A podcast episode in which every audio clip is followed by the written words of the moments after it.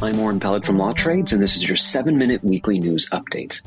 This week, Major League Baseball reaches a deal to end the lockout. Zelle find itself becoming a scammer's paradise, and asking if Ketanji Brown Jackson should recuse herself from a future case. Plus, Amazon may be facing a DOJ probe, and Biden says niet to vodka. First up, the MLB avoids striking out for the season. It's game on for Major League Baseball. After a more than three month lockout, which led to the first interruption of regular season games since the 1994-1995 season, a collective bargaining agreement between players and owners seems to have been reached. As NPR reports, the key issues that led to this lockout, to begin with, were salary minimums and maximums, player arbitration rules, and the size of bonus pools. Under the new agreement, players will report to a shortened spring training on Sunday, March 17th, with a higher pay for new players and provisions to incentivize competitive deals between teams for players. Quote, Our union endured the second longest work stoppage in its history to achieve significant progress in key areas that will improve not just current players' rights and benefits, but those of generations to come, Tony Clark, head of the Players Union, said in a statement. According to the New York Times, the league was an $11 billion a year business for owners before the pandemic. Yet, the average player's salary has plateaued, and about 60% of players are paid the league minimum, which this new contract raised from $570,000 a year to $700,000 a year. Moreover, salary arbitration, which allows for raises, normally requires three years of player experience, even when the league average career length is four years. This system has led MLB Commissioner Rob Manfred to admit, quote, we have a payroll disparity problem. The verdict? Clearly unions have power and unions are valuable. Hopefully this high profile union victory can be a role model for others and prove that collective bargaining works, even in such uncertain economic times. Next up, is Zelle becoming a scam network?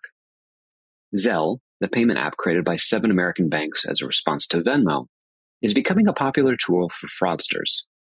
But even in the face of increased criminal activity, the banks are failing to act on the problem and washing their hands of the matter.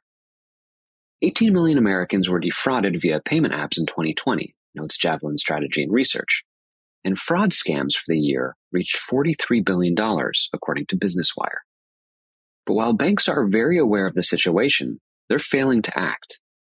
In a response to the New York Times, Wells Fargo declined to comment on specific cases, saying instead that, quote, we are committed to following all regulations governing transactions. We are actively working to raise awareness of common scams to help prevent the heartbreaking incidents. Citibank responded to the Times similarly.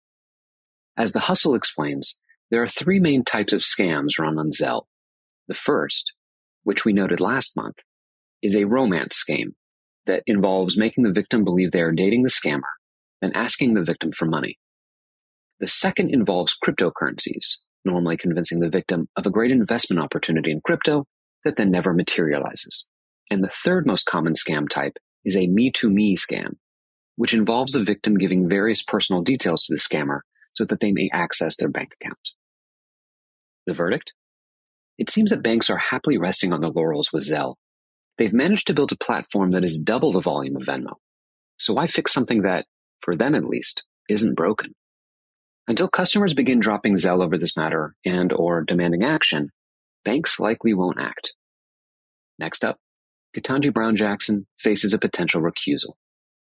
Ketanji Brown Jackson has yet to be confirmed as the first black woman to serve on the Supreme Court.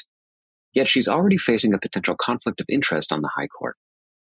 Brown Jackson served on the Harvard Board of Overseers, while leading many to ask that she recuse herself for fair admission v. Presidents and Fellows of Harvard, a case that may decide the future of race based admissions and affirmative action in the college system.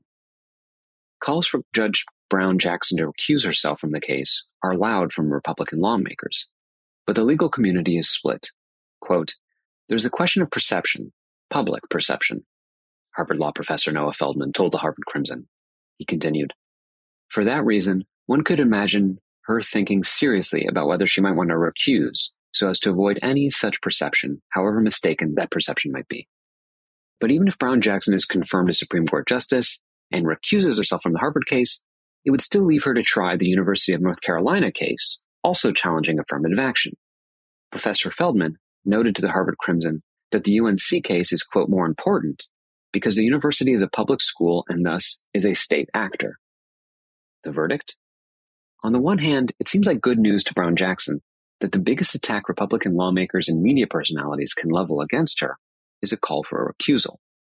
That being said, it's deeply ironic that the court's first black woman to serve will have to set out a case that helps decide the future of race based admissions in this country and leaves the remaining ratio of the court as 6 to 2 conservative.